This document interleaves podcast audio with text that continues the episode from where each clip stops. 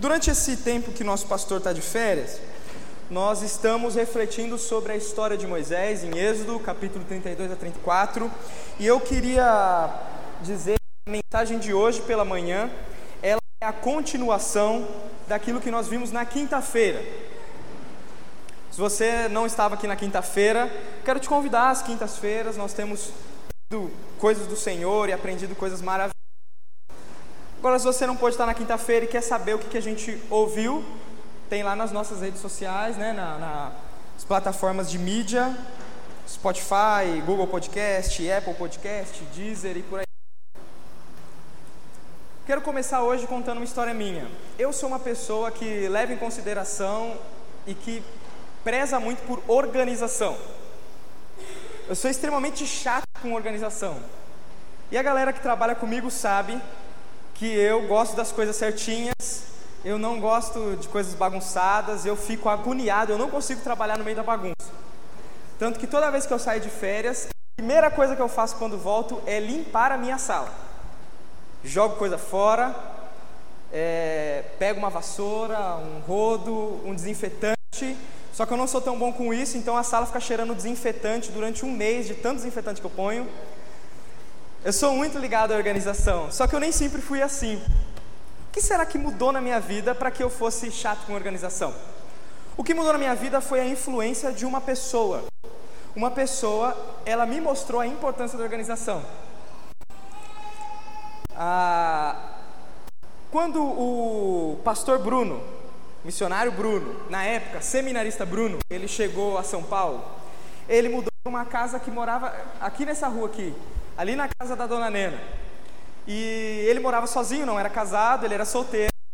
E eu frequentemente conversava com ele, ele cuidava de mim, ele me instruía, ele me ensinava coisas da Bíblia. Eu era novo convertido e ele ali me ajudando. Eu sei que um dia eu cheguei na casa do Brunão para a gente conversar à tarde. E eu cheguei na casa do Brunão, o Brunão estava atarefado com as tarefas domésticas. Quem mora sozinho, ou se você é mãe, ah, se você mora sozinho, você sabe como é difícil essa lá e eu me deparei com a cena de eu cheguei na casa de um homem solteiro, né? Toda organizada, sem, pia, sem louças na pia. E eu lembro que eu cheguei e ele no quarto dele tinha um sofá, eu sentei no sofá e ele estava dobrando roupa.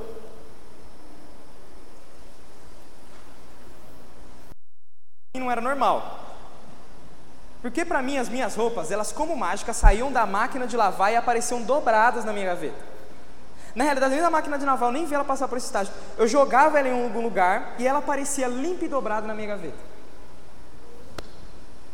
E eu olhei aquilo e falei assim, cara, eu fiquei ali olhando e assistindo o Bruno a dobrar roupas.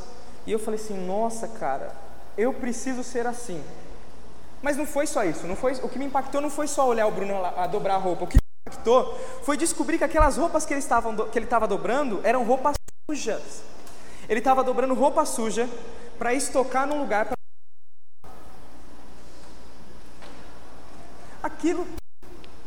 Toda vez que eu falo isso com o Bruno, ele fala: Cara, você chegou num dia especial. Eu não fazia isso, não. Falava, Bruno, mas aquilo foi extremamente importante na minha vida. Ver o Bruno dobrar roupas sujas foi o que me ensinou a ser organizado. E a partir daquele dia eu tomei, meta, eu tomei como meta da minha vida de que a minha vida tinha que ser organizada. Porque um dia, não foi alguém que sentou comigo e me mostrou na Bíblia, porque não foi alguém que chegou em mim e, e, e, e me, e me e brigou comigo ou falou alguma coisa para mim. Eu aprendi que eu tinha que ser organizado porque eu vi o Brunão dobrando roupas sujas. A história, ela tem uma essa minha história, ela, eu estou contando ela para mostrar para vocês o como a nossa vida ela pode impactar pessoas. O que você faz fala mais alto do que aquilo que você fala. O que você faz grita mais do que as suas palavras. A sua vida, ela ela pode impactar, ela pode influenciar a vida de pessoas. E eu quero mostrar para vocês hoje. Na realidade, antes eu quero te perguntar: em que a sua vida tem impactado pessoas? O estilo de vida que você segue hoje, o seu dia a dia, o seu dobrar de roupas, O que no seu dia a dia tem impactado a vida de pessoas? Quero mostrar para os irmãos algo que Deus usou de um costume de Moisés para impactar a vida do nação. Eu queria que você abrisse a sua Bíblia em Êxodo, capítulo 33. Nós vamos é, é, uns versículos aqui que eles são já conhecidos.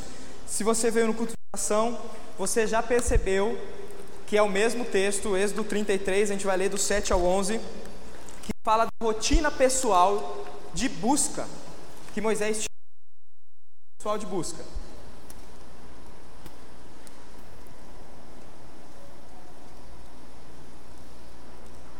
Êxodo 33, do 7 até o 11.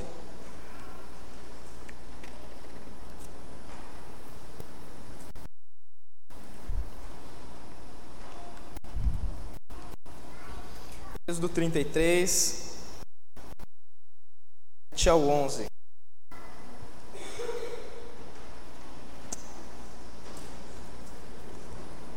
Está escrito assim: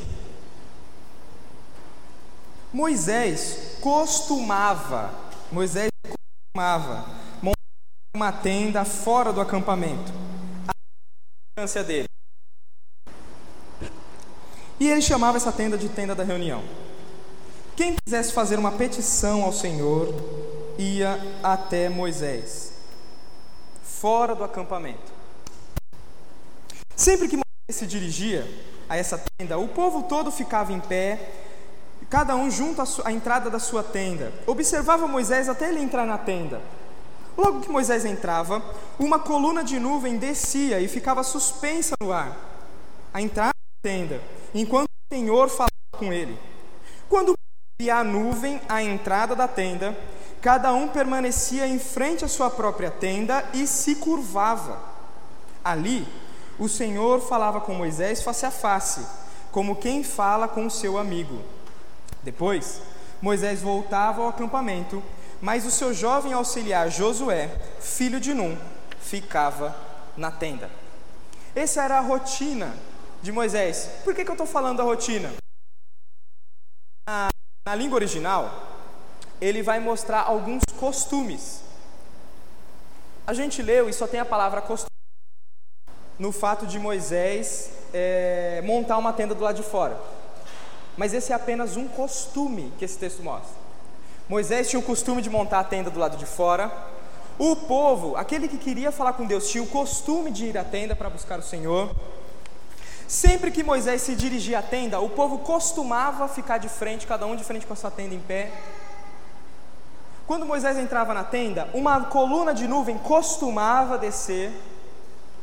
Dentro da tenda, Deus costumava falar com Moisés, como falava com um amigo, e quando a coluna de nuvem descia até a tenda, o povo se dobrava em reverência. Era um costume. Esse trecho, ele está falando de uma série de costumes. E esses costumes, como a gente viu na quinta-feira, eles não começaram quando o povo fez o bezerro de ouro. Desde que Moisés entrou no deserto, Moisés montava essa tenda do lado de fora e essa tenda ela funcionava assim. Isso era um costume. Só que Moisés é, escreveu o livro de Êxodo e colocou essa história nesse lugar de propósito.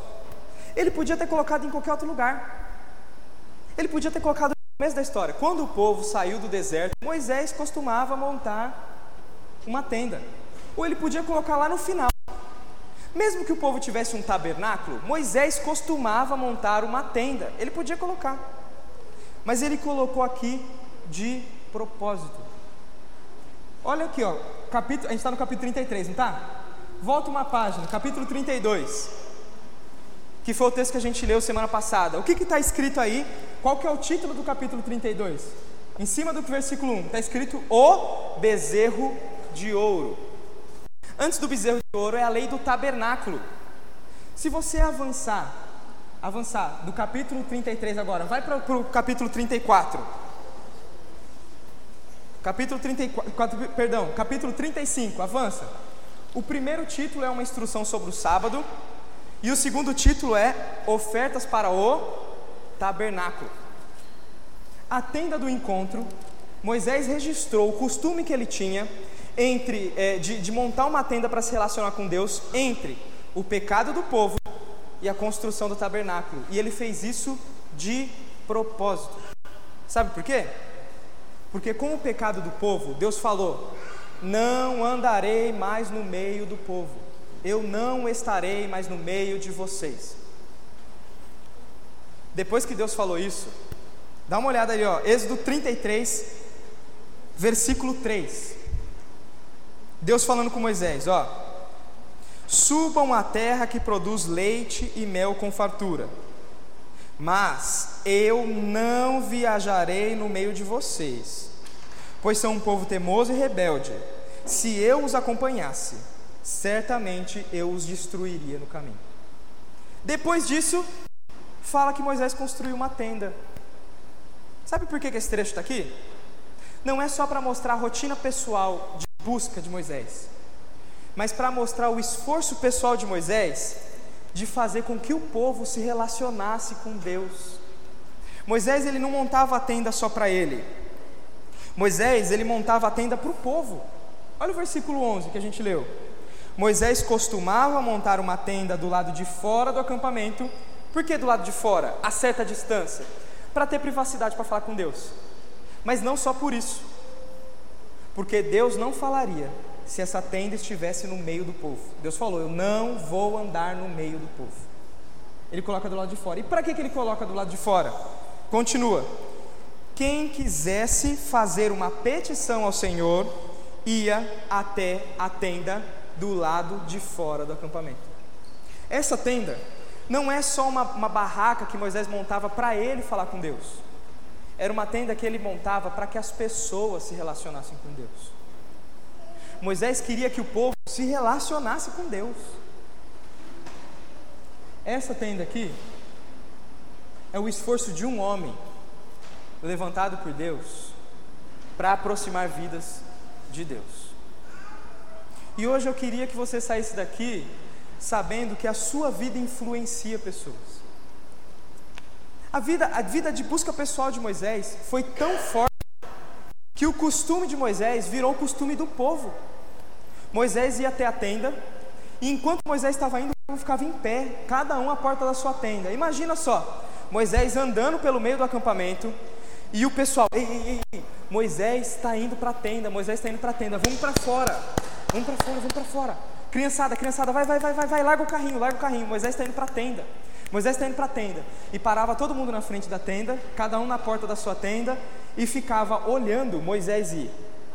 E o texto é tão interessante que fala que o povo olhava as costas de Moisés, porque Moisés passava, eles olhavam Moisés indo falar com o Senhor. E quando Moisés passava, o povo ficava olhando para as costas de Moisés.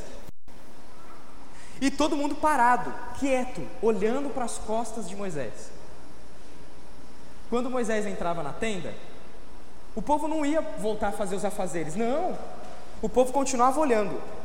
Quando a glória de Deus descia numa coluna de nuvem, o povo via Deus falando com Moisés e o povo se prostrava e ficava ajoelhado em reverência àquele momento. A vida de intimidade de Moisés impactou a comunidade de Israel inteira. O costume de Moisés virou o costume de uma nação. Só que tem algo interessante aqui. A tenda foi montada para o povo falar com Deus. Mas ninguém ia falar com Deus. O povo não ia. O povo reverenciava Moisés indo até a tenda. O povo se dobrava na hora que Deus falava com Moisés, mas ninguém ninguém ia falar com Deus. Isso eu quero pensar no, na, na influência da sua vida. Moisés influenciou com a vida de busca pessoal dele. O costume de Moisés criou um costume na nação. Só que os pais não influenciavam os filhos para buscarem o Senhor, porque eles não iam. Aqui a gente tem dois públicos. Um representado por Moisés, aquele que busca intimidade, que vai, que tem uma rotina de busca e vai até a tenda e busca o Senhor. Mas a gente tem um outro público aqui, que é o público que acha o que Moisés faz bonito, mas não repete. Quem é você nessa história? Aquele que tem uma rotina de busca, influencia pessoas para buscarem ao Senhor? Ou aquele que acha bonito quem tem uma rotina de busca e influencia seus filhos e sua casa a só terem uma rotina, uma, um costume de reverência a pessoas que buscam o Senhor? Eu vou te falar que a maioria da, da, das pessoas, dos cristãos, eles são esse segundo público. São pessoas que fazem os filhos admirarem o pastor, os professores de EBD. São pessoas que fazem, é, é, que admiram grandes homens, admiram Moisés, admiram João Calvino, admiram John Wesley, admiram grandes homens da história, admiram Jonathan Edwards pelos seus tempos de busca, e a sua mensagem, pregadores nas mãos do Deus irado, admiram a vida constante de oração desses homens, admiram a, a vida de que o pastor falou, Simonton. O pastor falou na reunião de, de oração do homem que tinha uma lista de oração. Admiram essas pessoas, mas não as imitam, não fazem igual. As igrejas, o povo cristão, ele é representado por esse tipo de gente que admira pessoas que buscam, mas que não buscam o Senhor. A sua vida ela influencia pessoas. A sua vida ela influencia pessoas. Eu, hoje, busco ser organizado porque vi um homem dobrar roupas sujas. E eu não morava com ele.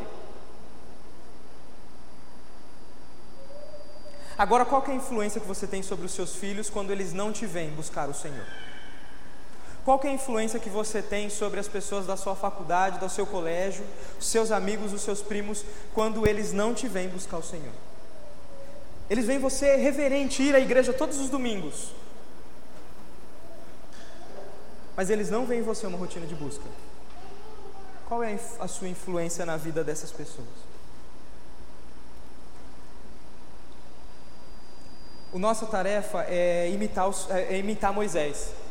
Mas a gente não imita Moisés porque Moisés era um homem legal, ou que Moisés é o único modelo da Bíblia. Na realidade, Moisés ele aponta para alguém maior. Existe na Bíblia um Moisés maior e perfeito. E esse homem chama Jesus Cristo. Moisés ele montava uma tenda para que as pessoas se relacionassem com Deus. João capítulo 1, versículo 14 diz: Aquele que era palavra, falando de Jesus, aquele que era palavra, ele se fez carne e habitou entre nós. A palavra habitou, ela na realidade, ela foi traduzida para a gente entender o que, que tava, Jesus estava fazendo, mas a palavra grega para Jesus habitou entre nós é o verbo e Jesus construiu um tabernáculo em nosso meio. Jesus tabernaculou entre nós. Deus ele quer se relacionar com o seu povo ao ponto de que o próprio filho dele é a tenda do encontro, que Deus faz para que pessoas busquem a ele. Moisés, a atitude de Moisés de montar uma tenda do lado de fora do acampamento aponta para o próprio filho de Deus, que é a tenda. O próprio filho de Deus, que é a tenda do encontro. É o que João capítulo 1, versículo 14 diz. Mas não só isso. Deus está tão comprometido em relacionar com seus filhos, que esse filho morreu para pagar os pecados, para que ninguém tivesse medo de chegar até a tenda. Era por isso que o povo não ia à tenda, tinha medo de Deus matar. Deus falou: Eu não posso andar no meio do povo, porque se eu andar, eu vou matá-los. Jesus, a tenda do encontro, ele não só é a tenda do encontro, mas ele é o sacrifício pelo pecado. E agora Jesus, ele, ele, ele, ele nos reconcilia com Deus. Colossenses capítulo 1, versículo 20 e 21 diz que nós fomos reconciliados com Deus por meio do sangue de Jesus. Sim, éramos inimigos de Deus, mas por meio do sangue do seu Filho, o Senhor se reconciliou conosco.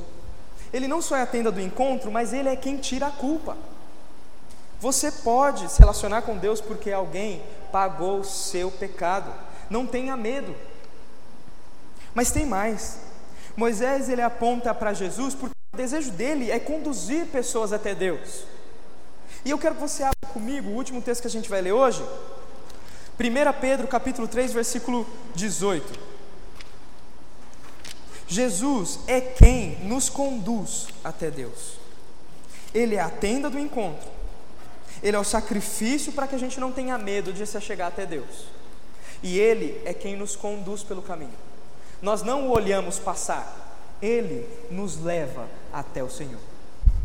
1 Pedro, capítulo 3, versículo 18, diz assim: Pois Cristo, pois Cristo sofreu por nós, pois Cristo sofreu pelos nossos pecados, uma vez por todas, embora nunca tenha pecado, ele morreu pelos pecadores a fim de conduzi-los a Deus. Jesus é um Moisés maior e perfeito.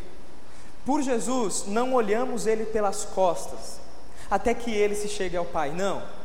Por causa de Jesus, do sacrifício dele, ele nos leva até o Pai. Eu quero tirar algumas lições práticas disso para mim e para você. Você influencia vidas. Você está criando culturas dentro da sua casa. Você está criando culturas no seu trabalho, na sua escola, nas suas amizades. As pessoas, querendo ou não, elas são influenciadas por você. Alguém está se tornando mais organizado porque viu você guardar os lápis dentro do estojo. Alguém está se tornando mais honesto porque viu você fazendo o seu imposto de renda. Alguém está trabalhando mais duro porque vê você não fazendo o corpo mole. Alguém está refreando a boca porque nunca ouviu da sua boca um palavrão. Pessoas estão imitando vocês. Primeira coisa que eu quero mostrar com esse texto que a gente leu de, Mo de Moisés é que a sua vida ela é didática. Você está ensinando pessoas, você está influenciando pessoas. E as pessoas às quais você mais influencia estão dentro da sua casa. Agora, a segunda coisa que eu quero ensinar para os irmãos, que esse texto me ensine, eu quero repassar para os irmãos, é que se a minha vida é didática, se a minha vida de busca pessoal é didática, eu não posso ensinar a alguém algo que eu não sei. Eu não posso ensinar a alguém algo que eu não tenho. Eu não posso levar alguém a um lugar que eu nunca cheguei. Por isso eu quero te desafiar a ouvir a mensagem de quinta-feira falando sobre a rotina pessoal de busca. E eu quero te desafiar a criar uma rotina pessoal de busca. Sua, pessoal, não com sua família, sua, pessoal. Depois você cria uma rotina pessoal, uma rotina de busca com a sua família, mas crie uma sua. Porque você não pode dar aquilo que você não tem.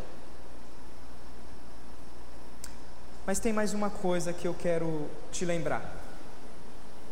Você é um sacerdote. O que, que o sacerdote faz?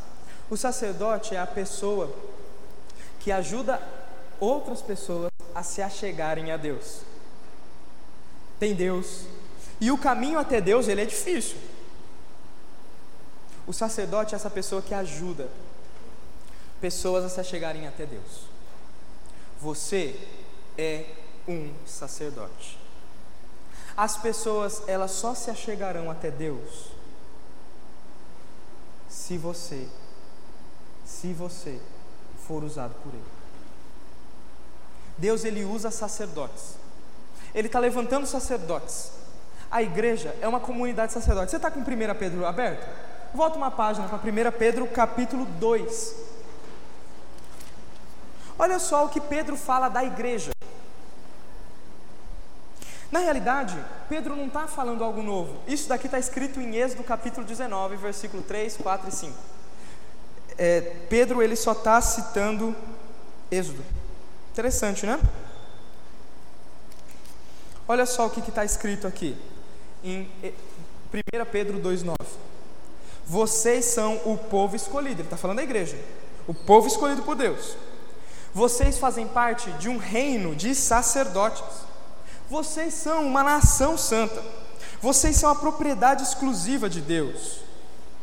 Assim, vocês podem mostrar às pessoas como é admirável o Deus que os chamou das trevas para a sua maravilhosa luz.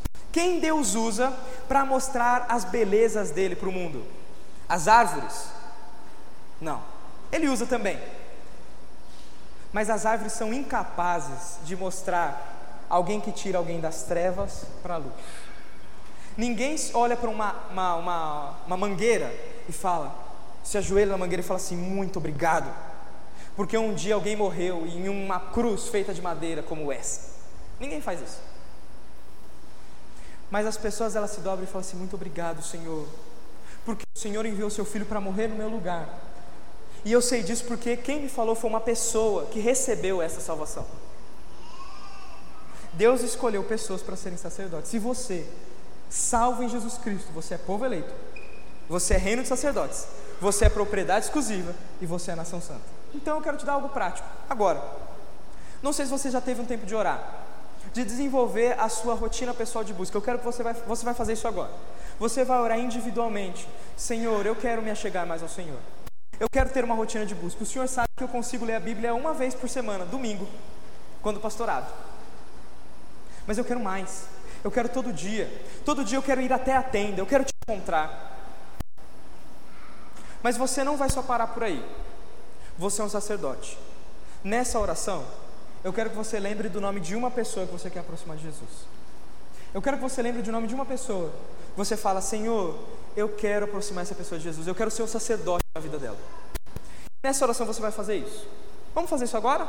Eu vou dar três minutos aí para os irmãos. Vou dar uns minutinhos aí, depois eu vou orar, e aí depois eu vou te dar o segundo passo para a gente aplicar essa mensagem. Vamos fazer isso? Se você não tem um nome, peça a Deus: Deus, eu não tenho ninguém. Me mostra alguém do meu convívio que eu possa influenciar e que eu possa ser um sacerdote. Tá bom?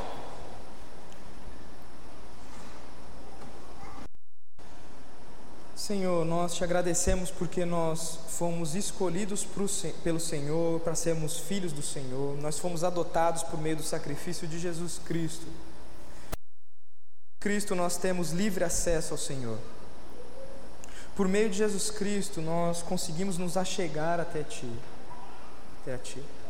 Por meio de Jesus Cristo nós nos aproximamos ao Senhor sem culpa, porque o sacrifício dele pagou os nossos pecados de uma maneira tão especial que nós podemos nos achegar até o teu trono de graça e receber misericórdia que nos livra da morte e do pecado, que nos aproxima do Senhor, que nos dá livre acesso e nós recebemos graça, aquilo que não merecíamos. Senhor, que isso nos impulsione a querer te buscar dia a dia. Senhor, nós queremos não só ouvir falar do Senhor, nós queremos falar com o Senhor. Nós não somos pessoas que admiram pessoas que falam com o Senhor, nós não queremos admirar pessoas. Senhor, nós queremos falar com o Senhor diretamente por meio da palavra e da oração. Pai, nos dê constância. Mas, Senhor, que a nossa constância, a nossa rotina de busca pessoal, ela seja instrumento para aproximar vidas do Senhor. Que pessoas elas vejam o amor de Jesus por meio da minha vida de intimidade com Jesus. Que pessoas vejam um Deus maravilhoso, grande, poderoso que controla todas essas coisas na minha obediência à palavra.